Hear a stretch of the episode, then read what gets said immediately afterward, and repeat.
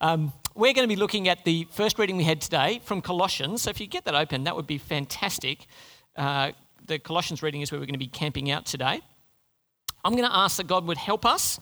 Uh, so we, have got a uh, exciting series ahead, and it's going to be pointing us uh, to the good things that are on that banner over there. And we're going to be asking God to help us be that church that we long to be. So, how about I pray and uh, we'll dive in. Heavenly Father, thank you so much for the great opportunity we have this morning to gather in your name.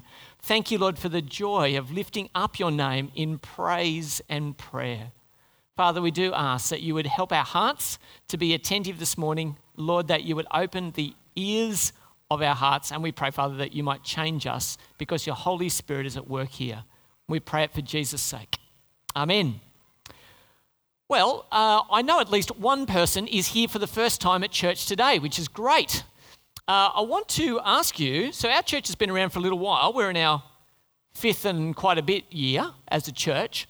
Uh, do you know a church that's 300 years old? Does anyone know a 300 year old church?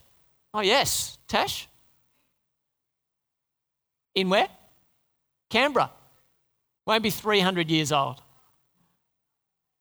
But that's an old church. Um, it'd be impressive if it was 300 years old in Canberra. Uh, the, church, the church I wanted to tell you about is a church that began with the help of a man called Nicholas Zinzendorf. How good a name is that? He must have had trouble spelling it as a boy, but uh, he would have learnt quickly enough. Uh, he was an aristocrat, uh, someone who was in the elite, uh, the leading people in Europe. Uh, so well connected, rich, and with the feet, uh, the world at his feet, essentially. Uh, when he was 10 years old, he started a, a, thing called the Order of the Mustard Seed. And it was a, a group of uh, kids, essentially, that were got together to say, God, we want to see the whole world reached for you. Now, this is 300 years ago, so it's a pretty unusual thing to be doing, regardless of whether you're 10 years old or not. Uh, as a young man, Nicholas wandered into an art gallery and he saw this picture on the wall. And the inscription underneath it in Latin, which would have meant nothing to us, but because he was educated, he knew what it said, said this. Says, This I have done for you. What will you do for me? There's a picture of Jesus.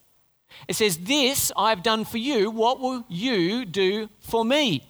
And for Zinzendorf, this was like Jesus speaking to him. And he said, I know what you've done for me. If you expect more, if you expect anything from me, I will pour my life out in thankfulness to you. And so Zinzendorf, having grasped what Jesus had done, heard the challenge, decided that it was going to be his life's work to make the good news of Jesus known around. And he uh, was approached by a group of refugees and founded a little tiny city that uh, sprang up with uh, 20 or 30 families. From that city, at little town, little hamlet in Germany, in the east of Germany, a church grew. And the disciples of this church were quite extraordinary. Uh, they're called the Moravians, and I'm not sure if you've heard of them before, but they were an extraordinary group of people. The most famous story about the Moravians is the story told of some of the young men. Uh, they, had a, they had a vision for the world, they, they wanted to reach out to the whole world. And they'd heard about the slave trade.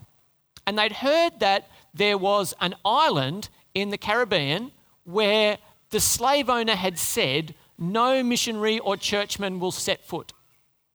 Uh, it'll be me and my slaves. Essentially, we don't need any of that nonsense here. We will look after ourselves. And there was about 3,000 slaves, apparently, on this island. And these young men, because of their love for Jesus, said, Well, there's no way as missionaries or church people that we can get to this island. What is the only way that we can get to the island? And they made the decision to sell themselves into slavery in order to go to this island.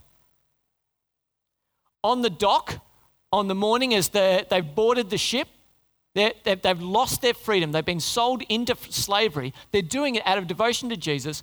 On the dock, their friends and family are gathered, and as the ship pulls out, it's one of the most famous things in, many of you will have heard this before, but one of the most famous things in, uh, in, in, all mission, they said this. These two young men in their 20s said this back to those who were standing on the, on the deck, uh, standing on the wharf May the lamb that was slain receive the reward of his suffering. May the lamb that was slain receive the reward of his suffering. They said there was no price too high for me to pay when I see what Jesus has done for me. They chose to be so faithful as to sell themselves in slavery to win those who were lost. The legacy abounds today. The Moravian church impacted a whole bunch of people, including John and Charles Wesley. You can imagine what impact they had in the world. Uh, they actually visited the Moravians. And then through them, the London Missionary Society was uh, influenced, and through that, our church missionary society, CMS, was impacted. So, from this church, from this man standing in front of a painting, being faithful, millions of people around the world have come to hear the good news of Jesus. He was a rich man, and he chose to use his influence faithfully for Jesus. Well, what about our church? We've been going for a little bit less than 300 years. What will the legacy of our church be? What, what would we be famous for? The Moravian church is famous for mission and faithfulness. Interestingly enough, if we ask ourselves, what should we be famous for? Zinzendorf actually has a brilliant quote for us. Are you ready for this? It's absolutely brilliant. Here's Zinzendorf's quote Preach the gospel, die, and be forgotten. Isn't that great? Lest we think too highly of ourselves his line is, What are we here for? No, no, much better, much better. Who are we here for? We're here for Jesus. Do we want to make a name for ourselves? Heaven forbid. Preach the gospel, die, and be forgotten. Absolutely love it. So, this morning we're going to talk about being faithful, not famous. Not famous, but faithful. That's, that's what we want to be as a church. We want to be faithful.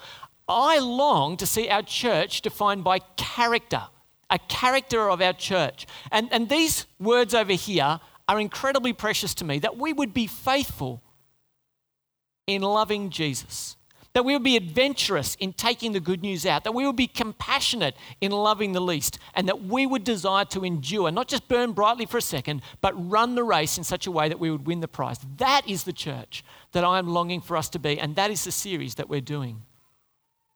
So, our series is called Lord, Please Make My Church.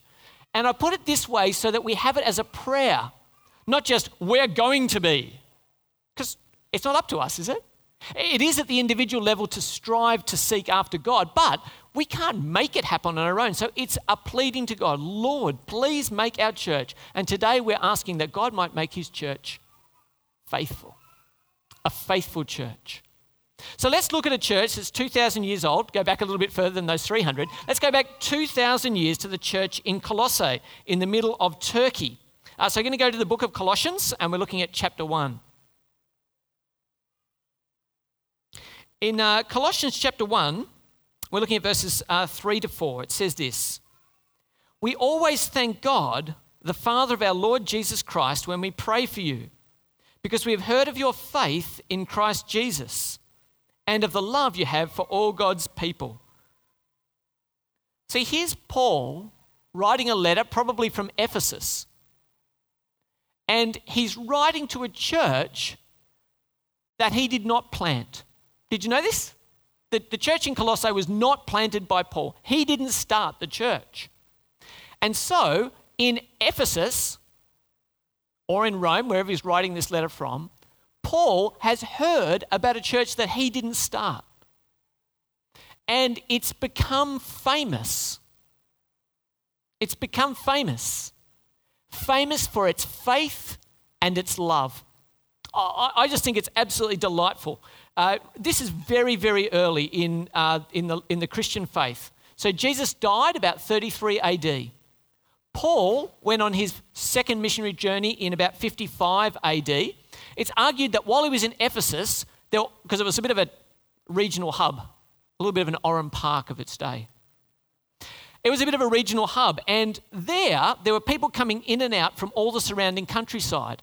And while Paul preached in Ephesus, it's argued that Epaphras came, heard the good news, and then took it back home to Colossae, where he started the church. Paul probably wasn't even aware that Epaphras had done this. And so, about five to six years later, he's writing a, church, uh, writing a letter to a church he didn't start. And he writes, he starts by writing and saying, Guys, you know what? I've heard of you. I've heard of the scandal and the unfaithfulness. I've heard of the money and the way that you have Learjets as a church. And he didn't say any of that, did he? That's the only way churches get famous in our day and age, isn't it? Infamous.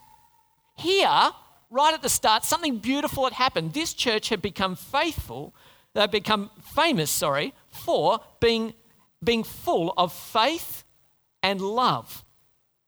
How good's that? You can stamp that on this church and walk away if you want. You know, that's pretty good. If someone, if someone in five years' time hears of our church and goes, oh, that's a church full of faith and love, God will have done something good here, wouldn't he? Faith and love is what they have become famous for. Have you guys ever been to a spring? A spring. Water coming up out of the ground? Did someone? Anyone? A couple people? Okay. It's a, it's a pretty special thing. Because, you know, we know water, water comes from plastic bottles, don't we? Uh, it's, it's an amazing thing. It's not just a dam that catches rain that's fallen, but it's welling up from the water, from the ground, sorry, from under the ground. It's an absolutely beautiful thing. Here's water being provided, it appears almost magically, from beneath the surface of the ground. It's an incredible provision. I want you to see the spring that Paul has in mind that goes with this church in Colossae. Have a look with me at verses 5 and 6. He, he said that they're famous for faith and love. Verse 5 the faith and love that spring from the hope that is stored up for you in heaven, and about which you have already heard in the true message of the gospel that has come to you. See, what, what had happened is their faith and love had come from somewhere. It was welling up from something that was lasting and eternal. Hope is faith's spring. Hope is faith's spring. And so, what's the hope they have? A hope stored up for you in heaven. What's the hope? I really hope I have a better week next week. Lame. I hope I survive this term. Lame. I hope my kids behave in the car on the way home. Important, but lame. He, here's the thing what, what sort of hope is he talking about that is the spring of faith? He's saying, I know my eternal destiny. He says, I know that after I die, I will be raised, never to be touched by death again. My eternal future is guaranteed at the right hand of the Father. That's the hope he has. And so, what can this world do to me? my faith and my love overflow from the incredible hope that I have that's caught up for me in heaven. And so the future is assured and it makes a daily difference. See, we could think that, oh, you, you, you've now lost your mind. You're so heavenly minded that you have no earthly use. Have you heard that turn of phrase before? Some of you may have. So heavenly minded, you're of no earthly use. This is the exact opposite of that. They're so heavenly minded that they are of earthly use. It's overflowing in faith and love. How beautiful. How beautiful. So their future assurance makes a daily difference on the ground for the church in Colossae.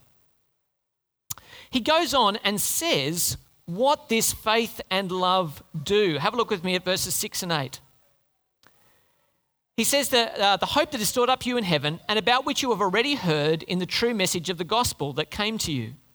In the same way, the gospel is bearing fruit and growing throughout the whole world, just as it's been doing among you since the day you heard it and truly understood God's grace.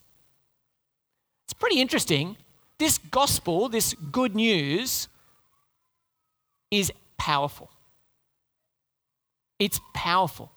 In a Roman Empire, that center was in Rome, a little dusty backwater called Israel had had an itinerant teacher spend three years telling people about the kingdom of God. He was crucified, and his tiny little group of followers decided to start telling people that he had risen from the dead.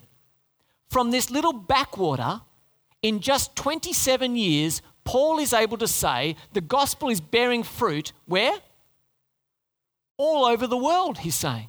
All over the world, this message of the crucified teacher from Nazareth is changing the world. It's growing all over the place. It's even growing, Paul's able to say, in places where I didn't plant it. How wonderful is that? And it's a message a message about grace. So the gospel is good news, and it says uh, it's been doing so among you since the day you heard it and truly understood God's grace. See, what do we need to understand about God's grace? We're made right by God, not by working hard. As I said to a couple, I was sitting with a couple uh, the other day in their house, uh, outside of the church, but, but who, who wanted to, uh, to talk with me. I sat with them and I said, Who goes to heaven? So I guess good people go to heaven, you know, don't they? So, what if I told you that bad people went to heaven? What do, what do, you, what do you mean? So, well, if you look at us, we're all shot through with sin. We're, we're marked by sin. We are not equipped for heaven today. But God, in His Son Jesus, died in our place and offers us freely a place in heaven. Bad people can go to heaven through the sacrifice of Jesus. That's called grace. It's utterly extraordinary. And so he says this gospel is bearing fruit. It's bearing fruit throughout the whole world. Do you know why? Because no one else, nowhere else can offer you grace. It's a beautiful message. And it's growing. Do you know that Christianity has been growing since then too? Who knew? There's a church in Australia even. How about that? In Oran Park, even. Incredible. Here's the thing the, the gospel continues to grow. Let me give you one example of this. Uh, the, the gospel is growing in extraordinary ways in Africa. Re- remember these Moravian guys that were sold into slavery? They were, they were seeing Africans, they were trying to see Africans won. In Africa, in 1900, I'm reliably informed, there were 10 million Christians. I would think that's a pretty big number, isn't it? A hundred years later, in 2000, that number was 360 million. It is projected in a quarter of the time that it took to get to that number, in 25 more years, it will get to 633 million. Does anyone think that's amazing? I, I, I just think that's an extraordinary number, isn't it? The gospel is bearing fruit all over the world.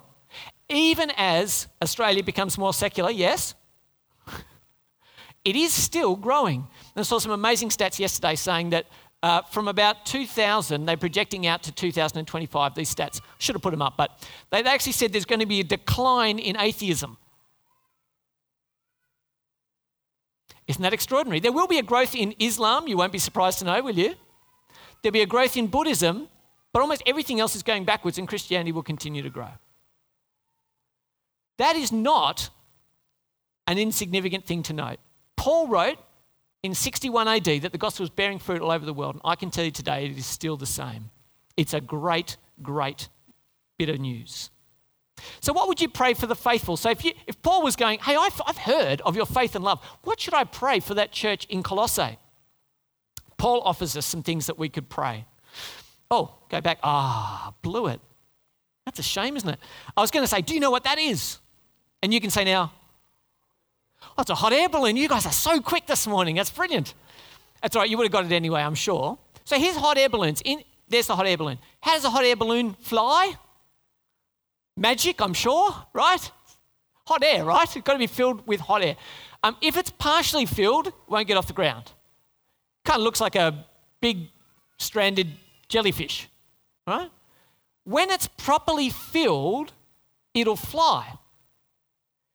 When it's flying, can you turn it off and not put the heat on anymore? For a little bit, and eventually you'll come back down to earth again. If you want to keep it going, you have to keep filling it with hot air. So it needs to go on being filled to fly. That is exactly what Paul is going to pray for the Colossians. Not that they be filled with hot air, just so we're clear, but so they be filled with something else. Why don't you look with me at verses 9 to 10?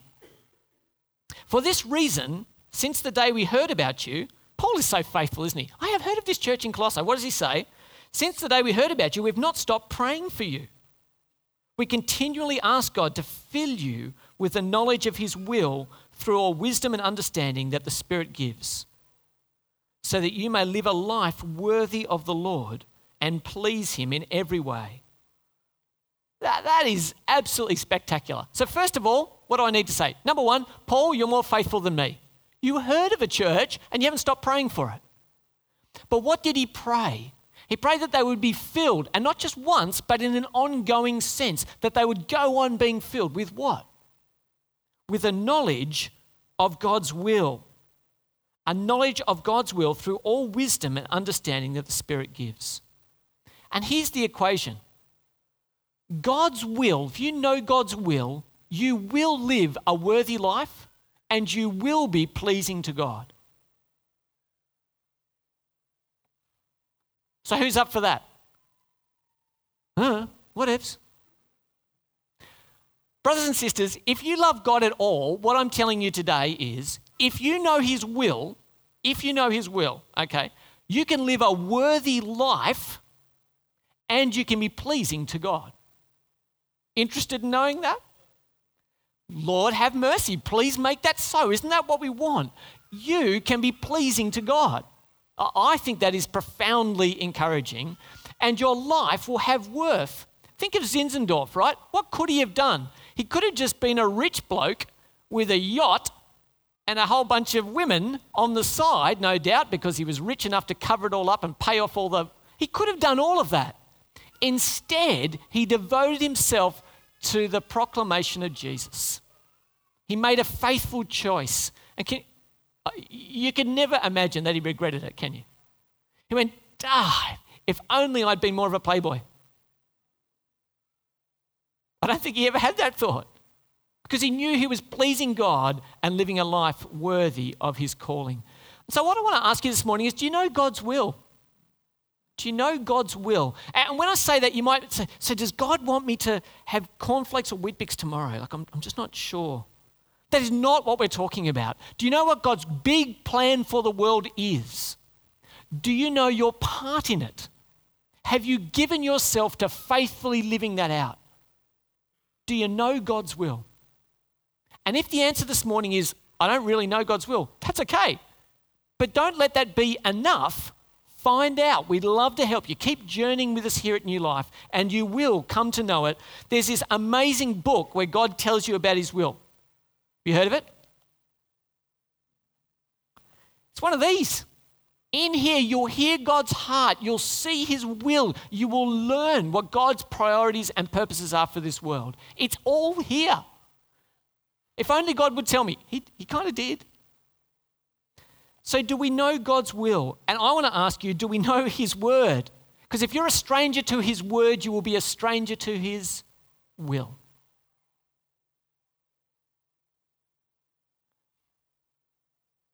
For extra bonus points, do you know his pleasure? Do you know that God delights in you? Are you doing things that you know please his heart? Or as I say that, are you thinking of things that you're doing that are grieving his heart? Stop doing them. Start seeking his pleasure.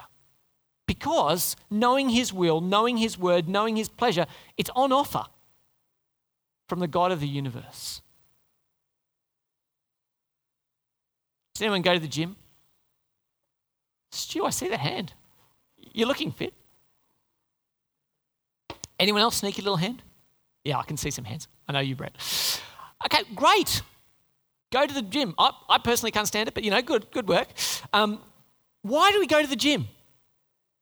We go to the gym to strengthen ourselves. Have a look what Paul goes on to say. He says, so that you may live a life, in verse 10, live a life worthy of the Lord and please Him in every way, bearing fruit in every good work, growing in the knowledge of God, and being strengthened with all power according to His glorious might. See, what he's praying for is something that will overflow. It, he's praying that he may live a life that they may live a life worthy of the Lord, bearing fruit in every good work. So here's the thing: faithful Christians will do good things for God. It'll bear fruit in good work. You will grow in the knowledge of God. And wonderfully, when we did our survey a little while ago, a whole bunch of you said, I am personally growing in my knowledge of God at church. Keep going in that. Then it says, being strengthened with all power according to his glorious might. Plug me into that, Lord.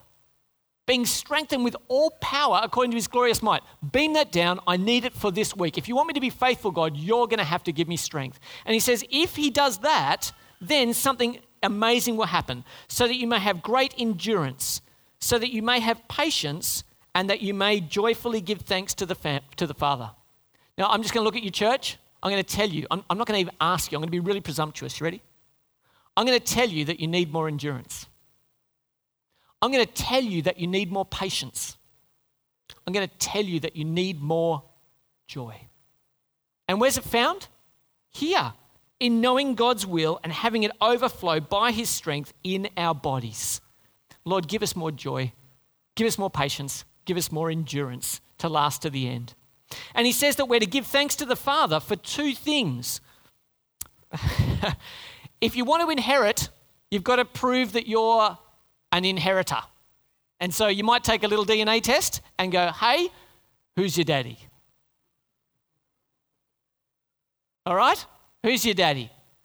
And here, Jesus says you can trick the DNA test for inheriting the universe. The DNA test for inheriting the universe has only one set of DNA, it's Jesus's. How will you and I inherit the universe? Well, actually, God has done something in us. Have a look at, uh, at verse 12 here.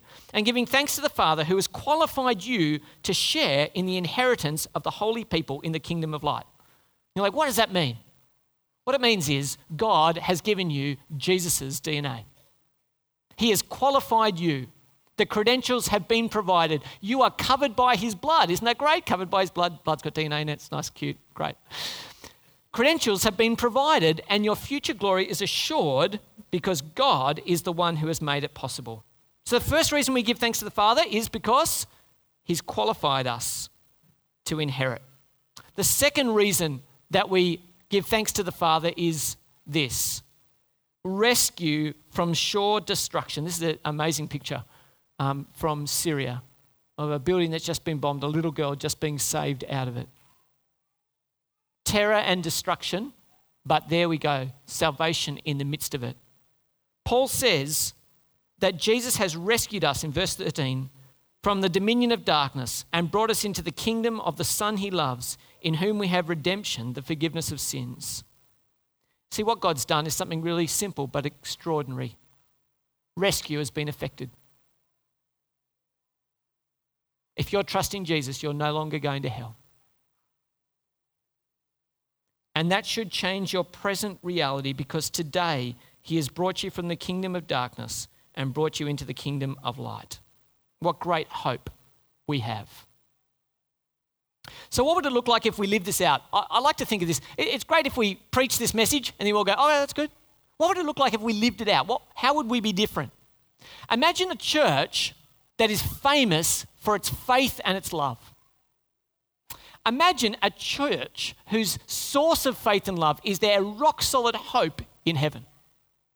Uh, imagine a church whose growth is overflowing out into Oran Park and the growing southwest and the wider world. Imagine a church that goes on being filled by the knowledge of God's will. Imagine a church that is made strong by the almighty presence of God. Imagine a church whose confidence was assured in the future and who knew their present salvation. What would we do if that characterized us for the next 20, 30 years? Where should we start? We should start growing as apprentices to Jesus. And our three questions here say What are you learning as you read the Bible and pray daily? Are you joining God's family on Sunday in a life group? How would you say your apprenticeship to Jesus is going? And I want to think about those three and just give you a very quick summary of how we could think about living that out personally for you. So there's three types of people here today. There are people who are new and newish, welcome. There are people who are struggling, who've been coming for a while, who wouldn't say, I'm kicking goals for Jesus, but I'm still here. Well done, you've done great to be here. There are people who are new lifers for life. Great, delighted that you're here and you're following Jesus and on that path. I want to think about these three things. I want to think about Bible reading and prayer, life groups, and knowing Jesus. And I just want to think about what you should do if you're in one of these columns. If you're new and newish and you haven't started praying and reading the Bible, guess what you should do? Get started. Grab this, our little reading plan, and give it a go. Just start reading a chapter a day. If you're in the struggling category, one word for you, it's very old fashioned. Get disciplined. Find a way to do it every single day. You brush your teeth, don't you? If you're someone who's been doing this for a long time, I want you to think about what am I learning? Not just the, not just the mechanics of it, but actually be going, God, what are you teaching me as I engage with you in prayer and engage with your word? If you've never been to a, line, a life group before and you're here today, we'd love to get you into one. Jeff would love the headache of trying to find a place, wouldn't you, Jeff? He's here somewhere. There he is, Jeff. Yes, he would love to do that. Um, so you might write on your Caring Connect card and say, I would love to be signed up for a life group. If you're in the struggling category, can I just look at you and encourage you? I acknowledge our kids get sick, but get along regularly. If you're someone who's going along regularly, can I encourage you to be praying for those who are in your life groups? not just on the day they meet.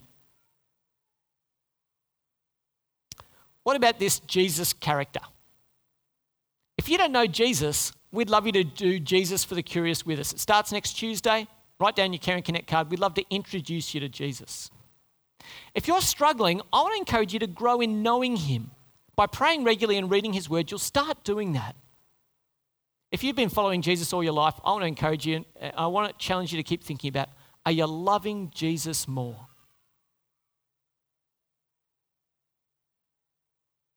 Are you loving Jesus more?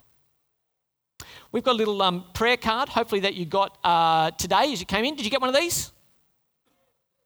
And all God's people went, Oh, I don't know. I'm not sure. I think so. Somebody handed me something. I don't know what it was.